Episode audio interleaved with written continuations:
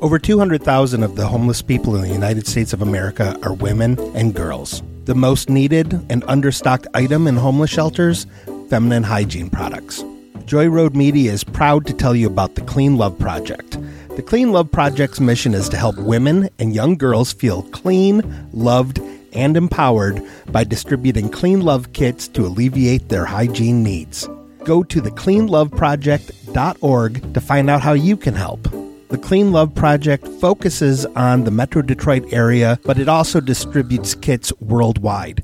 If you are a female in need of a Clean Love kit, go to thecleanloveproject.org and request one today. Joy Road Media is a proud supporter of the Clean Love Project at thecleanloveproject.org. Are you listening? Are you listening? Yo, are you listening?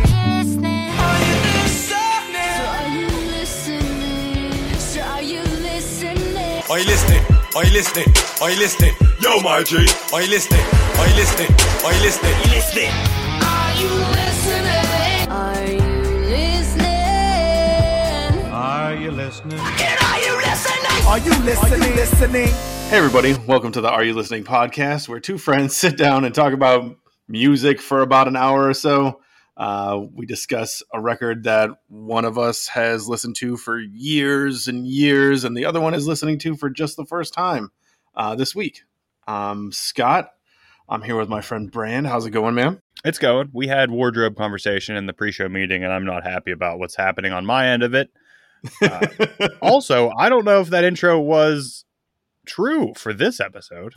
It was not true for this episode. This episode uh, is a little bit different because neither of us had listened to this record beforehand, before this week.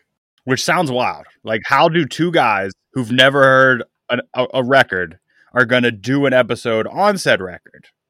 Because the whole thing about our podcast is we like to go in blind. The person who hasn't heard it likes to go in blind. So if neither of us have heard it, Scott, if neither of us have heard this record, how are we going in blind? This was actually a uh, friend recommendation, suggestion, request uh, by uh, a high school friend of mine. So, a good friend of mine for like 25 years, which is wild. So, uh, shout out to Chris, my friend Chris. Thank you, friend, uh, for for recommending this one. Very excited.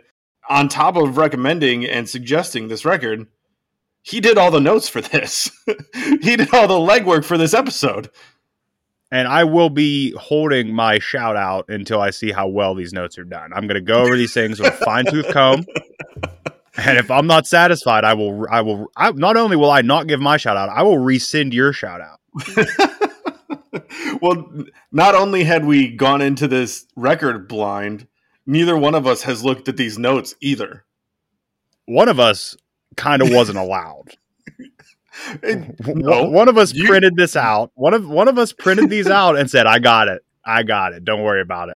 Yeah. So uh, this week, uh, the recommendation for us, well, okay, this week uh, is actually our last episode of like our first season, like our first year. So this is the season one finale. The end of season one is a is a friend recommendation. I like that. I like that. It's a good uh, it's a good ending to season one. I think. Is it a, is it like a twist finale, like The Sopranos It- or Lost? I mean, it kind of is, right? Because we've talked about possibly doing uh, a friend recommendation, and now we're just getting to it with the Yeah, we, the ending we of season talked one. about it for maybe twenty episodes, maybe twenty episodes. yeah, actually, I think we might have talked about it in like episode three, because I think Stick recommended Modest Mouse to us way, way back. Yeah, and we're still ignoring that recommendation currently. So. this recommendation from my friend Chris is the Butthole Surfers record Electric Larryland. Is it the or is it just Butthole Surfers? It might be Butthole Surfers. I don't know. I don't know why, but it's kind of like a thing for me. I think it's it's just Butthole surfers. if it's Surfers. a There's no the or not. Gotcha. Yeah, there is there is no the. Okay. I think it comes from years of like playing trivia, especially like movie trivia, where Mhm. the doesn't count as T. Like it just counts as Right. the next word. Like the doesn't count. It's just me being a pedantic asshole, basically. That's fine. Either way, it's the Butthole Surfers Electriclarryland. No, it isn't. It's the. Butthole Surfers, Electriclarryland. yeah. Have you did you know anything about Butthole Surfers before this? Uh, the name, I've I've heard That's the it? name. I've seen the name. I've probably seen some merch. After listening to it, there's definitely one song I've heard. Pepper. Yeah. Yeah, that was Yeah, the big definitely. radio hit. That was the only thing I knew about him too. I've definitely heard it before, and we'll Yeah. get to that track when we get there. Yeah, I was just curious what our what our level of knowledge was of the band before we jumped into anything. I was aware of them as like a punk-ish band. I knew they were in the scene, and I don't know what scene, but I knew they were like a punk band, maybe even like like pre when the hardcore scene got huge. I think they may have been Okay. involved in the hardcore scene a bit. Um, that also might just be me extrapolating certain sounds I heard on this record, which again Sure. we'll get to. Yeah. but Yeah, I, I knew the name and I never ventured into them. I don't know why. I there was just something, and I've listened and uh, again, I've listened to bands with names like Infant Annihilator, Yeah. and for some reason, Butthole Surfers, it just never It was was, not like you know. I need to give that a go. right. Yeah, the only thing I knew was uh Pepper and like that that was it. I don't I don't recall them ever having a second single ever. We'll get into Pepper when I talk about it. But yeah, I just never ventured into the band. They kind of like Pepper was kind of like a kind of an odd song that just never grabbed me completely. Like I liked it, but it's never like I really need to listen to Pepper, you know? Yeah, it might have been the sounds. Uh, and by the way, I I've heard the song Pepper and I knew the name Butthole Surfers, but I don't know if I ever put them together. Like I don't know Oh, if I knew yeah. that Butthole Surfers did that song, and I don't know while I was listening to that song if I knew it was Butthole Surfers. I just Mhm. also I don't know how I feel about saying the word butthole this many times. It's I know. It's it's it's a wild thing. I may have to just like bleep them in post I, for some reason. It feels It dirtier. just feels wrong, right? Yeah. it feels real dirty, and it's not a dirty word at all. No, it's not. Yeah, I, I don't know. So there may be just be like air horns over every time we say the band's name in this episode. Well, uh, we'll see how many times that is as I get into the notes from Chris. So, a little bit about the band. Butthole Surfers was formed in San Antonio, Texas in 1981 by singer Gibby Haynes and guitarist Paul Leary, who were technically the only consistent members of the band from the beginning. Though drummer King Coffee has been with the band since 83. Uh, there have been additional rotating members through the years. Haynes and Leary met in college in the late 70s, and though Haynes had a job at an accounting firm and Leary was working toward a business degree, they shared a warped sense of humor, which led to them publishing a fanzine with pictures of medical ailments and selling t shirts with Lee Harvey, Harvey Oswald's face on them. Eventually, they left the business world and moved to California, which soon led to the formation of the band. A fanzine with pictures of medical ailments sounds like something you might be into. I don't know. I'm not into Nah? like gross out stuff. Uh, gotcha. Like I, I do in- like specimens. I like medical tools. I like oddities, but I'm I don't know if I want to see like a, a 15th century boil or something. right. but the year that they formed, early 80s, that actually that puts a lot of this album into perspective. Even though I know this album came out in the 90s, I don't know when. It's sometime in the 90s. I think But- we'll probably get there in the in, in the notes. I imagine. But some of the sounds I heard on here that checks out that they were Yeah, formed for in the sure. early '80s. Like I, I there's some, there's some connections that I made in certain songs that are like, oh, that makes sense. Yeah, we'll get we'll get to that too because there's there's some similarities between a few of these songs and some other bands that I really enjoy. So, Butthole Surfers became known in the hardcore punk scene for their chaotic Oh. live shows. There you go. There you go. Which amongst other things involved Haynes striking a flaming cymbal with a mallet, hiding condoms filled with stage blood in his clothing, and occasionally firing a shotgun in the air. They were also known Holy their shit! That's hold yeah, on, yeah. hold on. One of those three things is not like the other. That's wild. I get like a flaming cymbal may be a bit dangerous. That's fine. The condom's full of fake blood, whatever. That's like weird. And Yeah. but like shooting a shotgun in the air is insane. yeah. yeah. Uh, they were also known for their black comedy and a sound that incorporated elements of psychedelia, noise rock, and punk, as well as their use of sound manipulation and tape editing. I still can't get over the shotgun thing. That is insane. Like, can you imagine a basement show and he's just shooting a shotgun into the air? I mean, guns in the early mid '80s are way different than guns now, especially like the idea of them. So, it, like, I went on a hike yesterday, and Mm. two people were coming down the trail at me, and this dude had a pistol on this on his side, and he was wearing a cutoff shirt and cargo shorts. Now, I don't know what kind of clothing that I would approve of you having a pistol, but if you are have a cutoff and a pistol on, I don't want to be anywhere near you. No, that's a So, like, that's a I no said go. hello. He asked a question, and I immediately started walking away because I'm not Yeah. trying to get into anything with you. You have a pistol on you, and you're wearing a cutoff shirt and cargo shorts. We're good. We don't have anything in common. Hey, what's up? See ya. The question that he asked was, "You guys see any beavers down here?" Was the exact question, nope. and I just said, "Hey, take it easy, man. yeah, for sure. I don't need to be anywhere near that." No, nobody does. Yeah, guns guns in the in the 80s, especially a shotgun, would be way different than uh, if. Imagine if you pulled a shotgun out in a show now. Like that's a completely different no. ball game. Yeah, that's a no. But it's still insane. Yeah, that's that's nuts. Uh, prior to being known as Butthole Surfers, the band performed under a different name at every live show. Early aliases included the Dick Clark Five, Nine Foot Worm Makes Own Food, the Vodka Family Winstons, Ashtray Babyheads, Ed Asner is Gay, Fred Astaire's Asshole, The Right to Eat Fred Astaire's Asshole, Zip Gun, The Inalienable Right to Eat Fred Astaire's Asshole, and many others. All right. Well, you gave me nine names there. Okay, Uh, yeah. eight of them, eight of them are better than Butthole Surfers. How did they decide on? You know what? Butthole Surfers is the way to go. Also, these dudes love butts. Love They're bots. Big yeah, one hundred percent. Okay, early on, Dead Kennedys frontman Jello Biafra saw one of their concerts and became a fan. His record label, Alternative Tentacles, paid for studio time for the band and released their first EP in 1983, which was initially self-titled, but has also been released under the names Brown Reason to Live and PP for the Sa- PP the Sailor. these these titles are crazy. Uh, in Still his better than journals, Butthole Surfers. for real.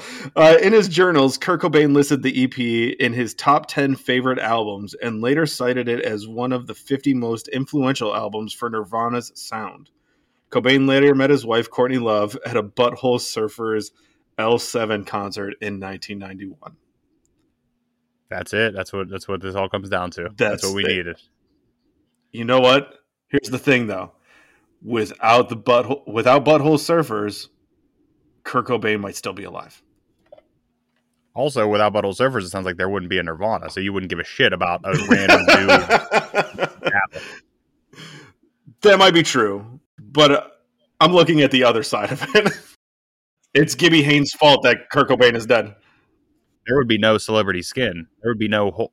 I don't know. Do you think Courtney Love ever puts a record out without the Kurt Cobain relationship? Not celebrity skin. Didn't he help write that thing? Maybe. I, I know. I feel like there was something grungy. about him. Yeah, I think there was something about him helping write that record. Oh, make me over! Oh, dun, God, dun, dun, dun. I fucking love that. oh, in 1991, Haynes collaborated with Ministry, contributing vocals on their 1991 single "Jesus Built My Hot Rod." And in his memoir, Ministry frontman Al Jourgensen writes that he and Haynes lived with Timothy Leary, no relation to guitarist Paul Leary, for two years in the mid 90s and were used as guinea pigs for his psychedelic experiments. Butthole Surfers released albums on various labels throughout the 80s and in 1992 signed with Capitol Records. Uh, in 2017, Paul Leary reflected, I grew up listening to the Beatles and Grand Funk Railroad and Dean Martin. And the thought of being on the same record label that they were on was too fucking weird. Really weird. A lot of people gave us grief for doing that, but fuck, I wasn't going to turn that down. Capitol paired the band with their first big name producer, John Paul Jones of Led Zeppelin, and together they recorded 1993's independent Worm Saloon. The album featured a more straightforward rock approach at Jones's insistence and gave them their first minor radio hit, Who Was in My Room Last Night. As of now, the last album they released was 2001's Weird Revolution, and they were offi- officially on hiatus as of 2016, though a Rolling Stone interview in 2017 suggests they are working on a new album. The ministry connection checks out for me 100%. Oh, for sure. I think I think every time I mention ministry, I mention Jesus built my hot rod, and yeah, yeah, if he's on it, yeah, that checks out. Yeah, that's wild. that checks out for this record. Yeah. for some of the sounds heard in this record. Got some notes about Electriclarryland in particular. On May 6, 1996, Capitol released Butthole Surfer's Electriclarryland, which climbed to number 31 on the Billboard 200. The single Pepper topped the Billboard Modern Rock charts, reached number 19 on the U.S. mainstream rock charts, and reached number 38 on the U.S. Top 40 mainstream chart. The album was certified gold by the RIAA on August 20th, 1996 three months and it was gold. It's commercial success. That's without a doubt. Yeah, that's pretty But awesome. Without without Pepper, I don't know if that happens. Probably not. Not by the rest of the sounds on this record. Yeah, because it's different. Yeah, yeah, it is. Electriclarryland was produced by Steve Thompson, an American record producer and remixer whose credits include Guns N' Roses, Tesla, Madonna, John Lennon, Wu Tang Clan, and Korn. Who decided that Tesla gets an ad in there? Who decides? You know what? We need to include Tesla with this group of people because that that's a band that everybody knows and loves, right? Tesla. Right. Apparently, Steve Thompson was all about working with Tesla. Wild. Yeah, he worked as a mixer on Guns N' Roses' Appetite for Destruction and mixed Metallica's and Justice for All. So we have him to blame for the lack of bass on that record, I think. Which you haven't listened to, so you you don't know. Uh, I only like Saint Anger. God, I hate you. I've never even listened. I know it's the worst. It's terrible. The drum sounds on Saint Anger infuriate me. I heard it was just the snare in particular. I'm going to give it a listen one of these days. I really Oh. am. I don't know when. Do it on your own time because I'm not bringing it to you. I'm to bring it to you. no, I've already listened to it. Well, I have all my notes already. It's shit. well, we'll see what happens. This is the second Butthole Surfers album to have a title that parodies another artist's work, the first being 1988's Hairway to Steven. Okay. Yeah. Electriclarryland is a parody of Jimi Hendrix's Electric Ladyland. If you didn't I don't know if I'd get along with any of these dudes. No? We have very different ideas of what funny is. you're you're not about all the butt humor? Although hmm, mid '90s, oh man, I guess it was. It's a different tough. it's a different time. The mid 90s. but it's not like they were fucking teenagers in the mid '90s. They were grown That's true. adults. I mean they They were were in grown adults. What didn't they say they were in college in the late seventies? Yeah, Yeah, yeah, yeah, yeah. yeah. We have different ideas of this. Is that whole idea of like '90s fun is not fun to me. I was the nineties, so that was like Beavis and Butthead and Ren and Stimpy and the uh the debut of South Park. That era, right? None of that really hit for me. I liked Ren and Stimpy, but I'm I'm- maybe just because my dad did. Hmm. I think South Park I kind of was into a little bit at the beginning. I liked South Park, but I was the age of when I was supposed to like South Park. Right. Beavis and Butthead didn't hit for me till I was under till I could understand some of their references. Because like when I was watching Beavis and Butthead before, then they'd kick to a music video, I'd be like, "What the fuck's going on?" Yeah, I that that was the thing about Beavis and Butthead. Like, I only liked watching their comments on the music videos. Funniest, funniest Beavis and Butthead moment of all time, period, is when they're watching Hall and Oates, Mhm. and it's Maneater, and it plays for what seems like way too long without them saying anything, and then it cuts it cuts to them, and Butthead just goes. Are you a man eater, Beavis? Like it's the funniest fucking joke in the world, and I don't know why it hit me so strong because it's just the dumbest joke. You, it's the lowest hanging fruit you could get. yeah. S- still higher tier comedy than what these dudes with butthole surfers are doing now. oh, the album cover of Electriclarryland depicts a man's eardrum being impaled by a pencil. The original album artwork was inspired by the 1974 Hi Fi murders, the torture and killings of three people during a robbery at the Hi Fi Shop, a home audio store in Ogden, Utah, on the evening of April 22nd, 1974. The cover was later replaced by a cover depicting a prairie dog due to the graphic image. I did I knew nothing about those murders. I like the album art, and of course you didn't know anything about the murders. It was 1974. I mean, I know about other murders that happened before 1974 though. yeah, but they're those are very popular and not happening in Utah. That's true. That's true. These dudes were these dudes were 20 when it happened. yeah, that's true. Yeah. Yeah. So that's all the notes for the band and the record. We have some uh some chart notes though. That's always fun. Yes, we like doing that. Uh, so the number one album for the week of May 11th, 1996, Tupac's All Eyez on Me. Yeah, that's that's a good one. It's really long. It's Is it? really long. Uh, as we've talked about earlier in this podcast, I have not listened to a full Tupac album. Yeah, it's 132 minutes long. Whoa. It's 27 tracks. Honestly, you could you could get a really really good album out of this. You just need to cut some of the fat because there is some of the fat. There is fat on this thing. Yeah. It was the number one album. On when? When did this come out? 1990 May 11th, 1996 is the date I have. May. here. Because All Eyez on Me came out in February, so that thing is riding heavy. Yeah. Well, when did when when did he get shot? I wonder if that had anything to do with it. He died September 96. Okay, so even it was after May though. So wow, okay. Yeah, it was it was going. Uh, other albums released in May 1996. Uh, May 6th, the Backstreet Boys self-titled album, Backstreet Boys. Shit right there. I, I approve of these notes. Shout out to Chris. uh, May 7th, we have The Cure's Wild Mood Swings. You have haven't. listened I- to The Cure? I've always felt the need to, and I also feel like because I know uh, it's Robert Smith, right? That's the dude. Yes, sir. Yep. I feel like I can't watch the Sandman show or read Sandman because it just looks like Robert Smith. it looks I gotcha. The Cure is on the list for you eventually.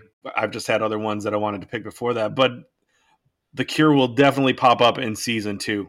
Also released on May 7th, Pantera's The Great Southern Trendkill. That's one I like a lot. Yep. That's one I like a lot. That's one that if I didn't listen to it when I was younger and listen to it now, I would not like it. But yeah, probably I mean it's not my favorite Pantera. It's actually towards the bottom of my Pantera records. it's my second favorite. Is it? What's your first favorite? Far Beyond Driven. Is it? Okay. Mine is uh Cowboys from Hell, just because that was the first one that I got introduced to. Well, yeah, Far Beyond Driven and Great Southern Trendkill were the two that I got introduced to, and then Ah, I didn't listen sense. to any other ones for years. And then when I did listen to them, I was like, eh, mm, eh, Oh, gotcha. I'm all right. I'm all right. Uh, also released on the seventh, the Tragically Hips, Trouble at the Hen House. I don't, you don't know, what the that is. Tragically Hip. I've heard it. I've heard the name, but I don't know what it is. Do you know the name Gord Downie? No. I mean, it, it may have popped up at some point. Do you remember that Jeff Lemire book that came out, The Secret Path? How the shit are we going from Because Tragically Hip they're to connected. Jeff Lemire? And I don't actually. Yeah, Jeff Lemire and Gord Downie worked together on Okay. a musical comic book combination. So there's a soundtrack to the comic book called The Secret Path. Uh, and Gord Downie was the singer songwriter. I think he was guitarist of the Tragically Hip as well. So what you're saying here is Yeah. I I have a music podcast and I Mhm. work at a comic book shop. Yeah. So theoretically, I should be an expert on music and comic books, and a Mhm. musical comic book I don't, I'm not even aware of. So I'm a fraud. Just write it up. I'm a fraud. Uh, it's actually really poser. fantastic too. I am a fake. I am a liar. man. I guess. Write it all down. That's just so sad. My mask has been pulled off, much like a Scooby Doo villain. oh, May 14th, we have Def Leppard releasing Slang. I don't know what one that is. Me neither. Uh, also, Def- the Buzzcocks released All Set. I don't know if I ever listened to a full Buzzcock record, but I've heard a lot of Buzzcocks tracks. But I don't know if I've ever listened to a full record. Uh, I own a couple, but the one that I really, really like is Singles Going Steady, but it's a it's like a compilation record of their best songs. But before they put Okay. out some other records. I don't know. It's it's super good. Also, May 14th, Spin Doctors put out You've Got to Believe in Something. I don't know Spin what was the. Spin Doctors' big hit? They had a big hit. I know they had a big hit. I, it's just not coming to mind. It was poof. Can't be any of those. Oh man, I don't. I I mean, maybe if I heard it, it would like do something. But their four top songs on just like Google main page are two Princes. That's it. I don't know what that That's is. their main. That's their main big song. Yeah, I couldn't tell you what that is. Little Miss can't be wrong. Jimmy That's Olsen's. Blues. I don't know that one. And and what time is it? I know the first two that you mentioned. Now, if I wanted to hear a song about what time is it, it would be by the one, the only Chicago. Thank you very much. May 15th, Nickelback came out with Curb. In '96, Nickelback's putting records out in '96. I don't think I knew I guess- Nickelback was around that long. Neither did I. That had to be like one of their that had to be their first record. It is debut, debut studio album. Yeah. Yeah. Uh, May 20th. Cannibal Corpse came out with Vile. Yeah, they did. That's a good Yeah, record. they did. Eh. Good is subjective in this in this instance because if you're not a Cannibal Corpse fan, you're not going to like a Cannibal Corpse record. It's not like it's going to sure. change your opinion on the band. If you need to Yeah. already like Cannibal Corpse basically to like a Cannibal Corpse record. Gotcha. May 21st, Soundgarden came out with Down on the Upside. I don't know what was on Nope. that one. I think the only Soundgarden record I was aware of was uh man, what was the name of that record? Badmotorfinger. I know Badmotorfinger, but there was another one that had uh Black Hole Super Sun on Unknown? it. Superunknown, yeah. Uh, the Wallflowers came out with Bringing Down the Horse. I know the name. I've never listened. Yep. And then here's a callback. The Suicide Machines came out with Destruction by Definition. Whoa. Yeah.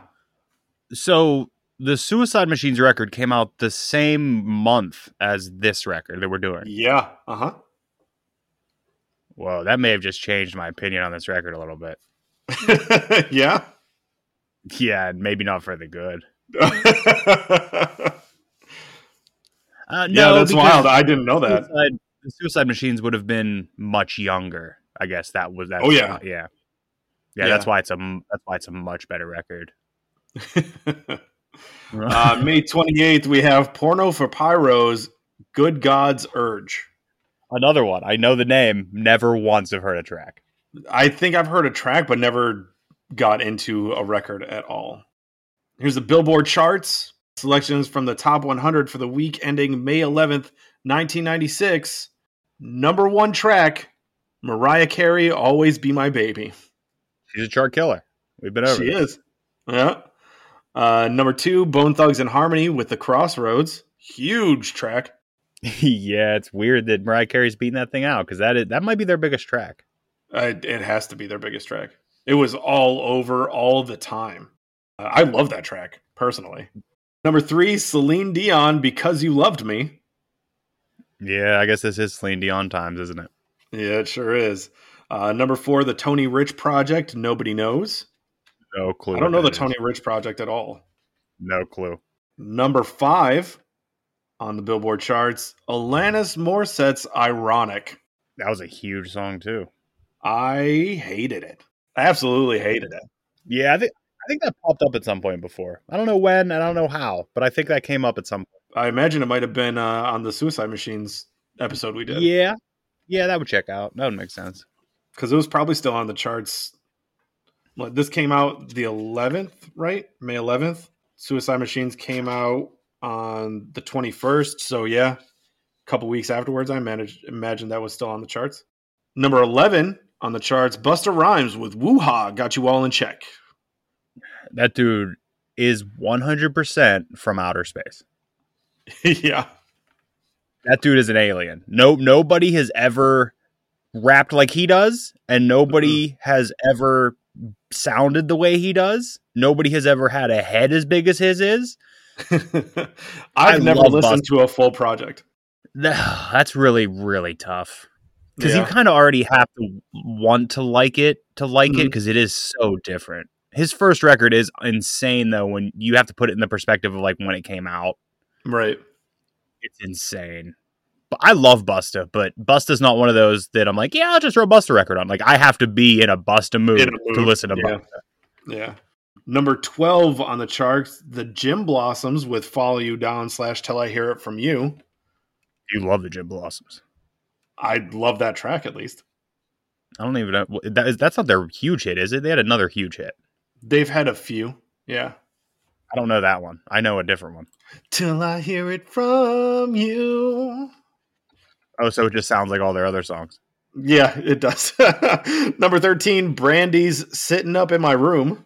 Man, I I need to revisit Brandy. Yeah.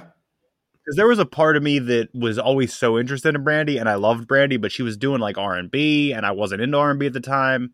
Yeah. Well, she just put out that rap record, right? No, she put out that rap track, like a verse going in Oh, Jack. Harlow, which is hilarious. Uh, number 14 on the charts, LL Cool J with Doing It. Doing it and doing it and doing it well. Yeah, I, I don't think LL Cool J did it for me ever. He never really did it for me either. But uh, I, I know he's held in high regard. Yeah, I don't think he's for me because he's for the ladies because ladies love Cool J. They sure do. Number 25, the Smashing Pumpkins with 1979. You love it. I do, but I'm not giving you that record. We've already discussed it, but it's just it's just too long for you. I, you wouldn't like it. I'll give you a different one, but uh, that track, I love that track. It's super good. Uh, we're gonna skip a few. I know Chris went through a lot of work to get these uh, to get these notes, but I got a lot of songs here, so we'll just go with number 28's "No Doubt," "Just a Girl." I'm just a girl. I like that track. I like that track. Yeah. Uh, number 30 is Goo Goo Dolls' Name. That was their big, well, one of their big hits prior to Iris. Okay, so it was it was one that you said was more rocky because didn't you say Iris? They became like more soft or softer. Well, no, Name is where they kind of became Okay. more radio friendly. Uh, before Okay. that, they were more punk rocky. That that that the word punk with Goo Goo Dolls does not sit in my I head. I know it doesn't. I know it doesn't, but it's true. Uh, number 46, the song Hook by Blues Traveler. Everybody knows that one. that bandolier of harmonicas. it's so crazy. I got a few more. Number 53, Oasis Wonderwall. Huge song. Talk about a song that I never have to hear again in my life. right, because it's been played into the ground. I'd never have to hear it again, ever, ever. Number 55, Weird Al Yankovic with Amish Paradise. Perfect. what a great track. Hold on, I have a. Hmm. I wonder. I need to look something up really quick. You can continue if you want. Uh, just got one one more that I really want to point out. Coming in at number 65, we have the presidents of the United States of America with Peaches. I'm gonna be honest, and I know how you Yeah. feel about that band. I'm gonna be honest. Yeah. I don't ever need to hear that song ever again. But have you listened to that project? No. Because it's going on the list. You know what? I had to look this Yeah. up. Okay. Weird Al Yeah. has 14 records. I know. We should draft Weird Al's discography. Oh, man.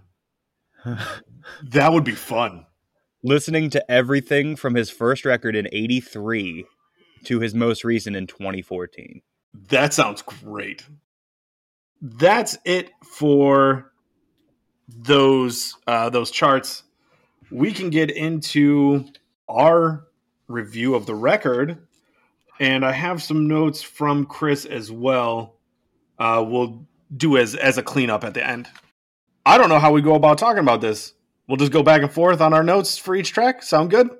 Yeah, it'll just be it, it'll be like a conversation. Like Garth Brooks says, let the conversation begin. Does he say that? I didn't know that. When he joined Facebook, he did this video and he posted on Facebook, and it is the most uncomfortable, wildest thing you will ever see. He's like, Well, it's official. We joined Facebook. Most of the stuff I'm going to post is going to be, I want to post neat stuff, cool stuff, slick stuff. But most of the stuff I'm going to post is going to be raw stuff like this. Oh, like no. some people say, some people say that Facebook is, you know, just a conversation. And I say, let the conversation begin. Oh God, no! That's terrible. He like it's it's honestly it's 46 seconds. I I watch it every day for like 2 years. I love it so much. He's like what they say is it's it's it's wiping the walls away between you and me, you know, in our in our live in our homes or in my case, a hotel room. Like Oh, it's God, just fucking no, dude, what the hell? it's it's unhinged and insane. And like you could tell he wrote it and he's reading it, but he's trying to read it as if he didn't write it. It's Right, it's yeah. wild. Oh. Watch it. Watch Garth Brooks' Facebook it video. It's Yeah, I'll have to look it up. I may have to clip it out and put it at the end of this episode. Well, let's start with the first track. Give me your thoughts on birds. Birds. This is what I hear in my head every time we mention ministry. Oh, okay. It's like an industrial sound, but also like a weird sound. There's a bunch of sounds. I imagine it's that like tape editing and noise manipulation they're talking about. That's probably what Right. ministry does a lot of too. Yeah. Uh, it's a fast paced opener that I don't like. Really? You don't like? I don't. I did not like this track. I did not like this track. Uh, I wrote down, I love how we just get thrown into it. I was not expecting this vibe at all. The guitar solo rips, vocals are buried quite a bit, but I feel like it's intentional. Uh, it reminds me of Dead Kennedys. Uh, I like this one a lot. Yeah, we went two different ways on that opener We because totally I it didn't. It didn't do anything for me. It did not. No? I I actually actively dislike it. Oh, Like wow. like like after the first couple times I listened to the record, I'd skip it when I started the record because it put a bad taste in my mouth. really? Mhm. That's wild. Uh, our opinions on this one are uh, polar opposites. Yeah. So tell me your thoughts on cough syrup then. My thoughts on cough syrup. Uh, I dig a song with baseball references in it. I don't get the track lyrically at all, but I really dig the unconventional song structure and rhyme scheme. Uh, in the 90s, a lot of bands were doing a lot of the same stuff, but these dudes are just doing whatever the hell they want. Um, I dig the I dig the strings at the end. The vocals on this one being so different than the first one was a So major different. shift for me. And Yeah. I actually like I like this track as an opener more than I like Birds as an opener. Okay. musically and this is where the year that they like formed and were you know around and everything musically this reminded me of rem i got a lot of rem I got a little bit out- of that too. Yeah. but like a like a comedic rem which is not sure i'm not sure how i feel about that Sure. Like, Yeah. when i listen when i listen to rem it's so strange that it almost is comedic but then when you like force the comedy into it especially if you're all your comedies about buttholes and eating ass like, yeah. I'm not here to judge anybody or king shame anybody, but it's a weird lane to just decide you're gonna jump into and do a hundred down. They've been doing it since the 80s, though. So, Yeah, yeah. But I actually I like this song a lot. Uh, there's some instrumentation and sounds at the end that feel very futuristic for when this album came out. sure. I, di- I didn't realize that it came out in 96. Like, I knew it was the 90s. Mhm. Uh, but without looking it up, I didn't know it was 96. And then seeing that Suicide Machines put out a record the same month, yeah, that really messes with my head a bit. That, that puts this in perspective a bit, but I think it's it is because the Suicide Machines would have been a young a band of young people putting music out, and this is. I mean, I don't. We should we should look it up of how old these dudes are. Were they forty? like honestly, I mean, were they they would have had to forty? have been. Like if they were in college, okay, let's say college starts when you're 18 in the late 70s. Add 20 years to it, You're 36, uh, 38 at the earliest, right? Okay, Gibby Haynes today is 64. So 96, he would have been 38. Yeah. So they were pushing, yeah, and I think that's the difference. That Yeah. because they were, I mean, full grown adults. You know what I mean? Like it wasn't, it wasn't Suicide Machines out here embracing a feel and embracing what they're doing. It Yeah. was full grown men doing what they wanted to do, Yeah. Yeah, and wild. knowing that this isn't their first, second, third album makes this feel different too. Like I didn't know what I could have sworn this was their debut. I didn't know that this was way further down the line in their discography. Well, it definitely, and I don't know if this is a positive or negative. It feels more like a debut than it does a band's third, fourth, fifth record. Right. Yeah. Next up, the the single Pepper. Yeah, I definitely heard this track before. Like, definitely, Yeah. 100%. Once it started playing, I was like, I get it. I heard it. Now, is this, was there, I don't know when this track came out. When did Beck's Loser come out? Mellow Gold came out. I want to say earlier than '96. Beck's Loser came out in 94. Yeah.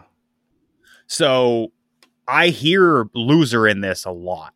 Like, For there's sure. moments where I, in my head, I'll be singing this and it'll pop over and I'll just start singing Loser. singing loser. Yeah. so I don't know if they took inspiration from that song. I don't know if Putting it It was nicely. an- I don't know if it was an outright ripoff of that track, but because it's pretty close to that. now that you mention it, yeah, it is pretty close. I didn't think about that. The only other thing I have is like after the coming down the mountain part, I think it would Mm. there would, if there was like a sick breakdown there, it would sound awesome. yeah, uh, the only notes I have for this is this is the only Butthole Surfer song I knew before this episode. Uh, I always liked Yeah. it, but never was interested enough to pick up the record or even delve deeper into their music at all. But I, I mean, I always, I always liked the song. So then, what did you think of Thermidor, the next track? Cool little rocker. Uh, I don't really have much to say about it. Uh, more structured groove of a track after Pepper. Uh, feels like it runs a little longer than needed, but it's not bad. This one reminded me a bit of Primus. Okay, I've never listened to a full Primus record.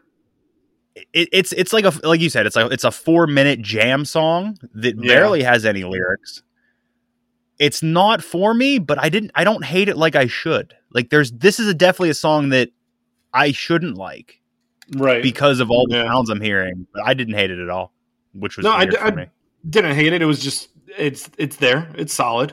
Don't mind it. Uh, what'd you think of Ulcer Breakout? Uh, this feels like an actual punk track and and Yeah. i'm here for it like it feels Mhm. like they went back and by the way not knowing that they had a punk background i was just kind of assuming based off this track that they had a punk background Sure, yeah. I- I'm here for it until the solo pops in and fucks up my entire vibe. Lu- luckily, though, I-, I forget the solo quickly and I'm, I get back in the track. Something about this band gives me a short memory. Like Sure. other bands, I would hear a sound and I would hold it against them, if not even through that track, through multiple tracks. But this one, they do something and I just move past it. I don't know why. Like I have a short memory when it comes to this band. well, even the first five tracks of this record, like they're all completely different musical styles. which works for me. I like Yeah. that shit. You know, I like diversity and that much wild shit back to back. I mean, I don't know if there's an album. This one might get close, but this one still has a similar sonic quality through it all. But Hmm. like Big Dumb Faces record is absolutely different genres. Yeah, yeah, for sure. but the, but yeah, this is close. I mean, it's not different genres per se, but it's like the switch ups every song is like it's there. You can tell. Like if you if you put some of these songs back to back, like if you put Birds backed by Pepper, I would have thought it was two different bands. A lot of these tracks it would sound like two different bands. Yeah, for sure. Uh, I like that the tempo jumped up on this song. Uh, we're we're back to the kind of feel of birds, like the the faster paced. I love that you can hear the bass more on this track. Mhm. Uh, like it's, it's super present. Good track. I liked it. So then next up, Jingle Yeah. of a Dog's Collar. uh, more of a like a beachy vibe to this track. It's funny. because I know I've talked about it before, where I feel like some songs can be played during that dancing scene in Hocus Pocus.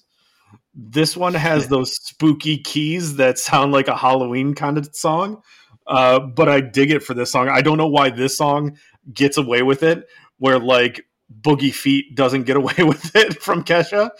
Um, and then it, it, this song just puts a smile on my face. And then I love the dog sounds at the end. I I love I love puppies. It's a much slower song. It's a much groovier song. Yeah, The the actual hook, like "Jingle of a Dog's Collar," like "Jingle of a Dog's Collar," the way he says it yeah, is so pleasing to my ear. Like it's Yeah. almost it's almost like ASMR level. Like I almost have little like tinglies in my head. That's how much I love the way it's said. It's like it's rushed, but it still fits. I Yeah. fucking love the way the Jingle of a Dog's Collar is said. It's not too long. I like this track a lot. I was a big fan of this track. I like this track a lot too. TV star. What'd you think about that one? It's a real song. like this might be the first this might be the first real song that's not a joke or an experiment or them manipulating something for the sake of manipulating it. It feels like a real song. yeah, It's not, it's not and I don't mean like joke as if it's a gag. I Yeah. mean like if they can do this, if they can write a song like TV Star, why are they writing these other joke songs? Unless again, it's that whole did I talk to you about the uh, like the Beyonce quandary I came up with? no, Like at this point, Beyonce makes music for Beyonce fans because there's enough of those that she doesn't Yeah. need to do anything. So like whatever she does, Beyonce fans are going to like it because they're a fan of her. So yeah, maybe you can just do whatever. Butthole Surfers know what their demo is, and most of their music is written for them because that's who they want to please. I don't know. right? Yeah, This song feels like a real song. It's light, it's breezy, it's it's great. This is a great song. I dug the slide guitar on this one. I definitely didn't expect slide guitar on any Butthole Surfer song, but that that was cool. I want to know who Christina is. Is it Christina Applegate from Married with Children fame? 96? Yeah, I guess it could Yeah. be. Or it could yeah. Yeah, uh, yeah, I don't know any other ones. Neither do I, but uh, I like that thought. Next up, My Brother's Wife. Please tell me what you think. what are we doing here? This track is trying its damnedest to make me feel uncomfortable, and I think it's winning. This track is fucked up and it goes on way too long. We can just move on to the next track after I read what I have written down very quickly. Sure. And I quote Scrap this thing, cut it out of the album, skip it, no bueno, pass, trash, move along, hard no, instrumental interlude that's bad and unnecessary. yep. So the next track, Aha. What'd you think of Aha? It took me a while to get over the vibe killer that the previous Mhm. fucking track was. Yep. Like that, like that. My brother's wife is. I'm gonna say it. It might be one of the worst tracks on any album we've ever done. I will it's- I will agree with that. I hate that song so much. It's the worst. Awful. It's Yeah. the worst. Eventually, I could bounce out of it and I could formulate some kind of opinion on this. Yeah. I got a little bit of uh, like DI vocals in this. Okay. Like I, I, it was back to reminded me of DI a little bit, and I guess that plays into their hardcore punk background. Like because DI Yeah. was huge. Well, huge relatively, I guess. Like they weren't. in the scene, maybe. Yeah. yeah, they weren't crushing the charts, but No. DI is a very well known band. Yeah. Um, I, I enjoyed it. yeah. I didn't have a problem I- with it, but I had to really get over the vibe killer. Oh yeah, I said thank the gods we're back to something quote unquote normal. Uh, I appreciate the song so much. The fact that it's not my brother's wife makes me love it. Like we t- we talk about how tracks that come after amazing tracks are hard to deal with. Yeah, A track coming after that track, you could put anything after that track, and it'd be like that's a fucking masterpiece, doc. right. One hundred percent. One hundred percent. Maybe from now on, before I do any records you give me, I play that track as a palate cleanser, And you'll just love it. Yeah, we better run back the uh, the Walking on Cars record. I'll just listen to that I like before before every like it. track, and we'll be fine. Oh, the next yeah. track is The Lord is a monkey. What do you got? I got really worried at the beginning, but it got better. Uh, still kind of weird though. Really weird, actually. This is just crazy. This is another like Pepper ministry song. It it, Yeah. it really gave me Jesus built my hot rod vibes, like a lot. Okay. And you said that he was And understandably Jesus Built My Hot now. Rod, Yeah, yeah, so it makes sense. This is like if Rob Zombie played grunge. for sure. Yeah, yeah. I totally got that vibe. There are like the drop after needle in her eye and like dope up her ass is pretty hard. Like those drops are pretty hard. I Yeah. like those drops. I think at this point, I just got sick of all the butt jokes. Oh yeah, definitely. Yeah, definitely. It it it devolves into noise and madness at the end, and which is something snare I dig normally. The snare is super loud in the production on this one. Like it's really loud. Right. Not saying anger loud. We'll get. I'm gonna figure it out. I'm gonna do a comparison. I'm gonna do an A/B. I'm gonna A/B that thing. So next up, we have let's talk about cars. Uh, I don't understand French. Even after three years of high school classes, uh, I did catch an, an Andy Warhol being mentioned though. Uh, musically, it's a nice little groove. That's that's all I got. It's an unnecessary cooldown track in French. I I'm okay. It's removable. You could have taken this thing off the record. Uh, we'll get into that in a in a a cleanup after we go through these tracks. But I, I have yeah, I have some thoughts on the record as a whole. Uh, next up, L.A. You mentioned the vocals were buried in birds. Yeah, the vocals are absolutely underground in this thing. They are Yeah. so far beneath all the production. Yet you can still hear like the punk hardcore roots that they have in it, which is Mhm. very strange. But the the vocals were way too buried for me to enjoy it. I said back to the fast paced buried vocals version of Butthole Surfers that I like.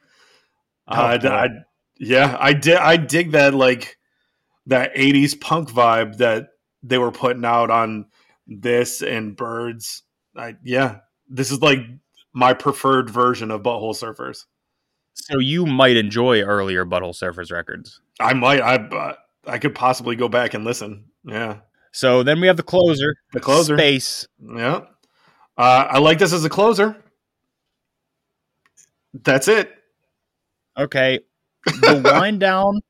It is like a wind down closer, but nothing happens for two minutes, and then it doesn't wind down. It like winds back up, up. Yeah. yeah. and then there's drill sounds.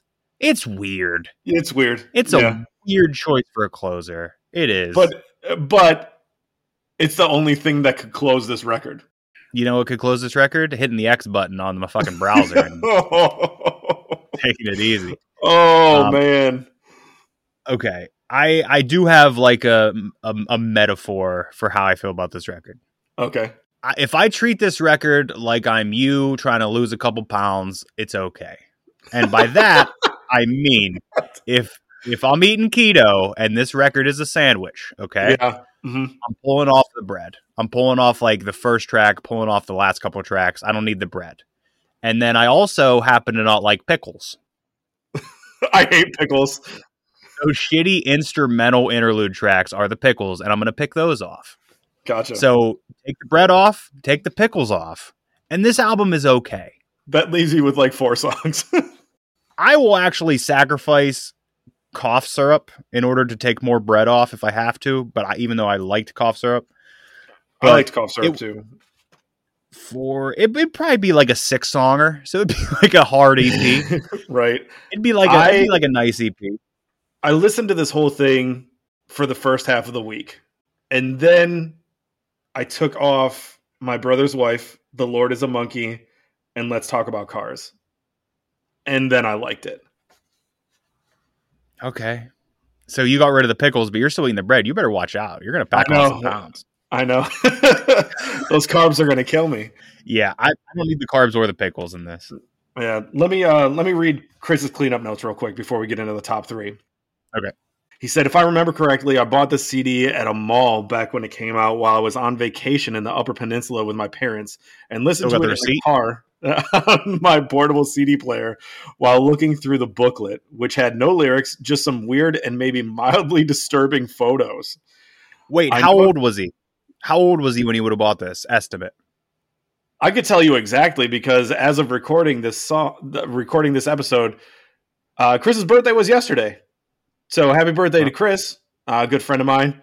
So I am the age I am.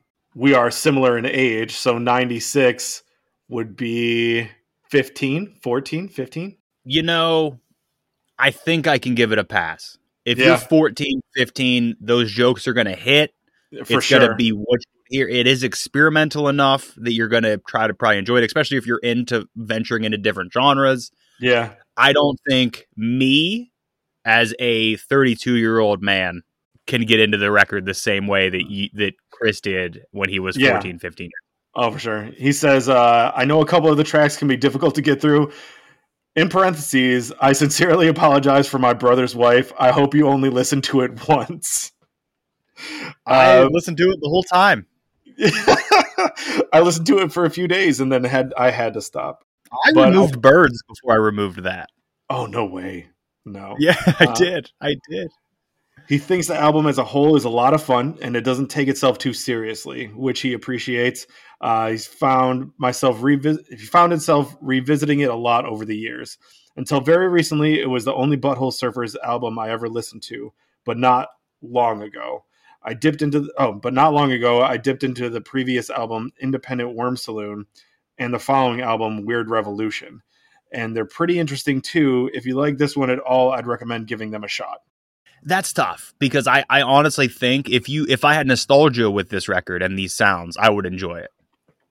Yeah, And Well- then I don't know if without having nostalgia of Butthole Surfers sound, I don't know if I would enjoy those other records either. The fact that Independent Worm Saloon and Weird Revolution won't have my brother's wife on them, you don't know I that. I could they they have my brother's wife revisited on them. It, it shouldn't have been on this record, so you don't know what else record it's on. it's true, uh, but I'd be willing to give those records a shot, like earlier ones too, if if I can find them, like the more punk influenced stuff, if they had it. Back So in the what's your top three on this thing? Because I know Birds is on there. Birds is my number one. Aha is my number two, and Ulcer Breakout is my number three. Aha is my number three, so we do have There one in common. We have least. one in common. Yeah, Two, Jingle of a Dog's Collar. We talked. About I love that song. Yeah, it. It. it just barely didn't make my top three. And then my number one, and you could have probably told this. You could probably guess this. It's TV Star. I Yeah, think it's TV an Star. actual mm-hmm. song. It's it's one of the only actual songs on this record that isn't just fun time, go time, butt time. uh, I have a top three from Chris as well. Uh, his number three is TV Star. Okay. Number two is Pepper, and then number one is Cough Syrup. Yeah, I don't think I, I did like cough syrup, but like I said, I I, like would cough syrup sacrifice it if too. I to. And I, I don't know. For some reason, I felt like I couldn't put pepper on there just because it was so closely related to that Beck track. I, you know what? I never thought about it being like that Beck track. I didn't put it in my top three because because I knew it so well. Mhm. I felt like I needed to put some new stuff on the list, but I don't know. I still I, I still like that track. So I guess we'll we'll get to the question then. Yeah, both of us have to answer it. Both of us have to answer it. So I'll ask you first. Throne, own, phone, or grown for Butthole Surfers Electriclarryland. As I said, if this was a sandwich and I removed the bread and I removed the pickles, I would eat this sandwich. And I would actually enjoy the sandwich. Yeah. That being said, that's a lot of work you have to do to sit down and eat a sandwich. It's a gr- it's a groan for me. There are some good tracks on it. I'm not Yeah. going to ever revisit any of them though probably, but who knows? Things change. Sure. Maybe maybe it'll be an earworm and I'll be like, "You know what? Maybe I should give TV TV, TV Star another another go." Right. But it's it's a groan for me. Uh, for me, I I put it in phone. Uh, take out my brother's wife, and if you just take out that one song, I could probably deal with "The Lord Is a Monkey" and "Let's Talk About Cars" better. I'm glad I'm not ever bringing you a ministry record then because that's like like the two that you're just bearing is like what ministry is. "The Lord Is a Monkey" and "Let's Talk About Cars." I- the Lord is a monkey definitely and let's talk about cars not really but the Lord is a monkey is just ministry like through and through almost. For real, if my brother's wife and Let's Talk About Cars weren't on this record, I would own it. Probably, I would. I would search for it. I mean, weirdly enough, if I'm going to be honest here, weirdly enough, this I do like weird shit. Like I Yeah. do like weird shit and f- for for the sake of this show, I hmm. I it's a it's a groan because I'm I don't like this record. like I actively don't like it. But Yeah. I do really like weird shit and the first like four times listen to this, I actually went and looked on Discogs to see what it was going for because I I was if it was going to be cheap, I'd be like, yeah, whatever. You know, it's weird. Yeah, And I'm like, maybe if I found it out in the wild for a very cheap price, I need to put an asterisk beside that. Very Right. I, I I would add it to the collection just because it's weird. It Is- might never get spun. maybe if one. of- eh, Maybe if I found one where my brother's wife was all scratched, and I could pick it up for five bucks, I would. I don't know. I do like weird shit for Yeah. some reason, and I don't know why. But the name Butthole Surfers it gets to me, and I don't know why. I wish I knew why, but I don't. But yeah, it's it's a groan. But as you heard, I said if I ever found it out for probably under five dollars, I would add it into the collection. yeah, but That might just be because I do love this show, and it would be like, hey, we did this on the show. Like that's probably why Right. it would get added. It wouldn't Right. get added because I'm like, I can't wait to spin this when I get home. for sure. Well, you weren't just listening to Butthole Surfers this week. You had to have something you were enjoying listening to. Yes. What's your record of the week? I mean, I really, I've apparently backed myself into the same corner every week we do this, where some aspect of my record of the week I can't pronounce, and I fear I'm going to pronounce it wrong. sure. so that being said, like I wanted, I, I should just pick "Spaceships on the Blade" by Larry June because those are easy words to describe. I like mm-hmm. that album. I revisited it a couple times, and I'm, I'm actually still enjoying it. But I can't lie, my actual record of the week is moMINTs, lowercase M O, M I N T, uppercase, S, lowercase, by, and here we go. I apologize because I know I'm going to botch it. I've tried. He even says his name in multiple tracks, but he says it so fast I don't, I can't catch it. I can't. by Toby Ingwe.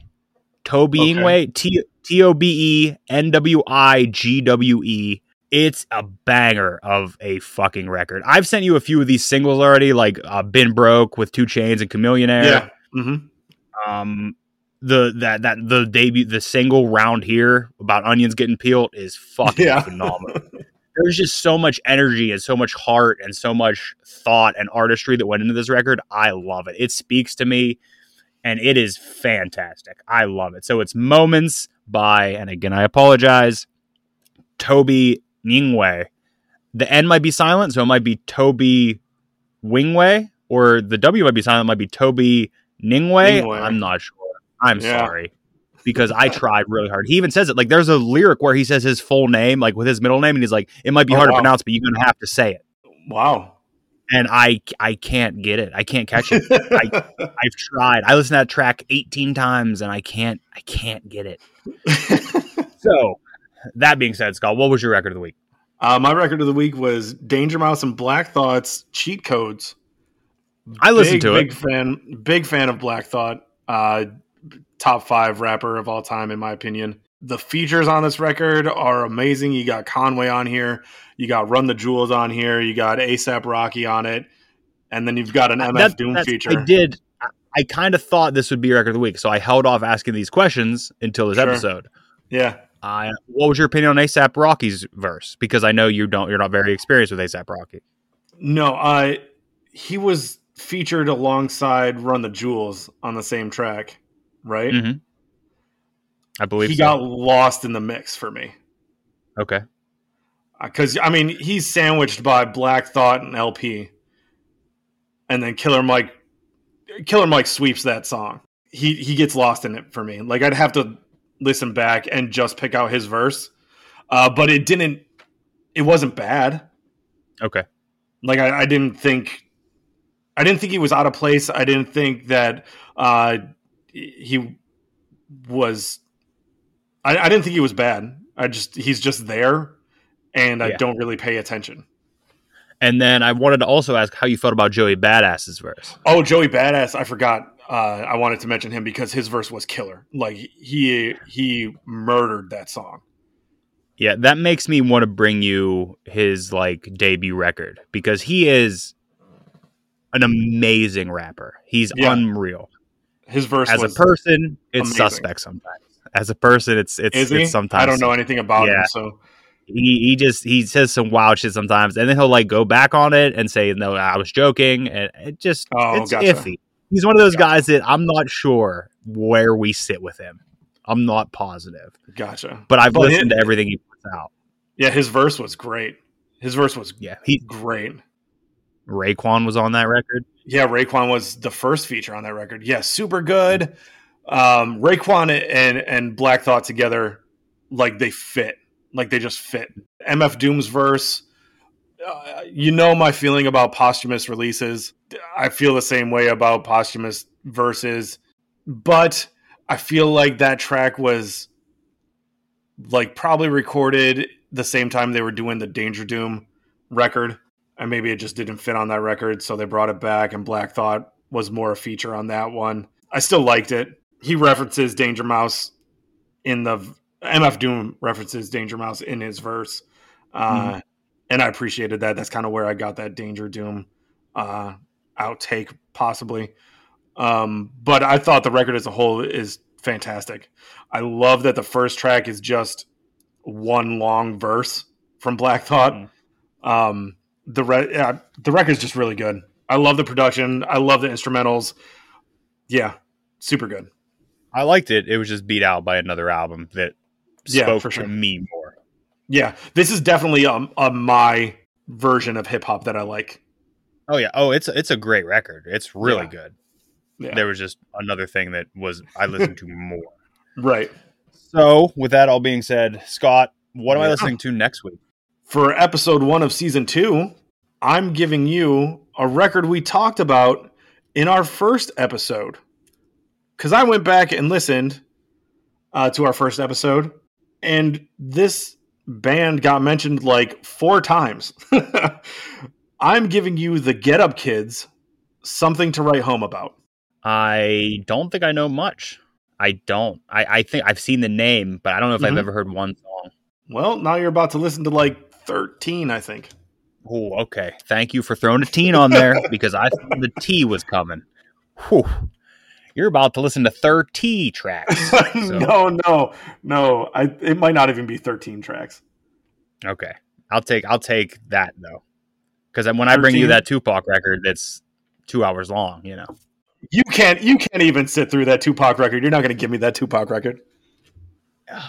I've spun the whole thing. It's, it is it's long. Yeah, yeah, yeah. it's definitely a record. I would put. I, by the way, I'm not going to bring it to you, but I 100 percent would. Ex- I never would expect it to be an own because the idea of spinning that many tracks that long Yeah, and it's definitely a record that you need to curate your own playlist of. Like, Sure. I, I don't know if that was an intention, if he was thinking that futuristic, but Right. there's def- there's some absolute fat that can be trimmed off that thing. gotcha. You will be getting a Tupac record, but it's not that one. Yeah, I figured. So, other than that, I guess that's it. Listen to Get Up Kids, something to write home about for next week. Yeah. Uh, thanks Follow to Chris on- again. I, I, Yeah. I want to shout him out some more because I I never regret listening to anything. Not really. Uh, and there's tracks on here that if I never knew of, uh, I'd be disappointed. I love, I like I said, I love birds, but I, I'm glad I finally got to listen to this record. I've seen it before all over the place. I listened to Pepper a million times. So yeah, I just want to shout out Chris again. Thanks a lot, buddy. You already got one shout out from me. You're gonna, you're not getting another one for this record. you already got one. I appreciate the notes and I appreciate the effort and I thank you for listening. But if it was a different record, maybe you get a second one for me, but not a second one for this record. But that being said, follow us on Twitter at AYLPod. Send us an email at are you listening.pod at gmail.com. Join the Facebook group. Link will be in the show notes. Um, If you have any I don't know. recommendations, let us know. yeah. Who do you want to tell about us? Who do you want to what profession do you want to tell about us? What's the what's the butt doctor name? Proctologist? Yeah, you should tell a proctologist about us because of this record. Yeah, I, I could see Chris being friends with a bunch of proctologists based off this. record. you don't even know Chris. Yeah, well, he loves the butthole surf. Sorry, he loves butthole surfers. So, Scott, thank you for the friendship. Thank you for the episode. Chris, thank you for the notes. Thank you for listening.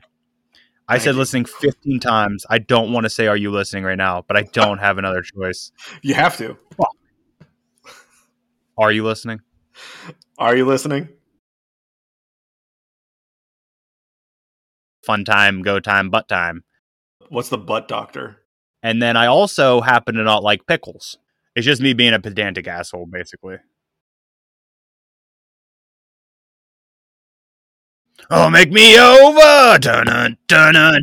I fucking love that fucking track.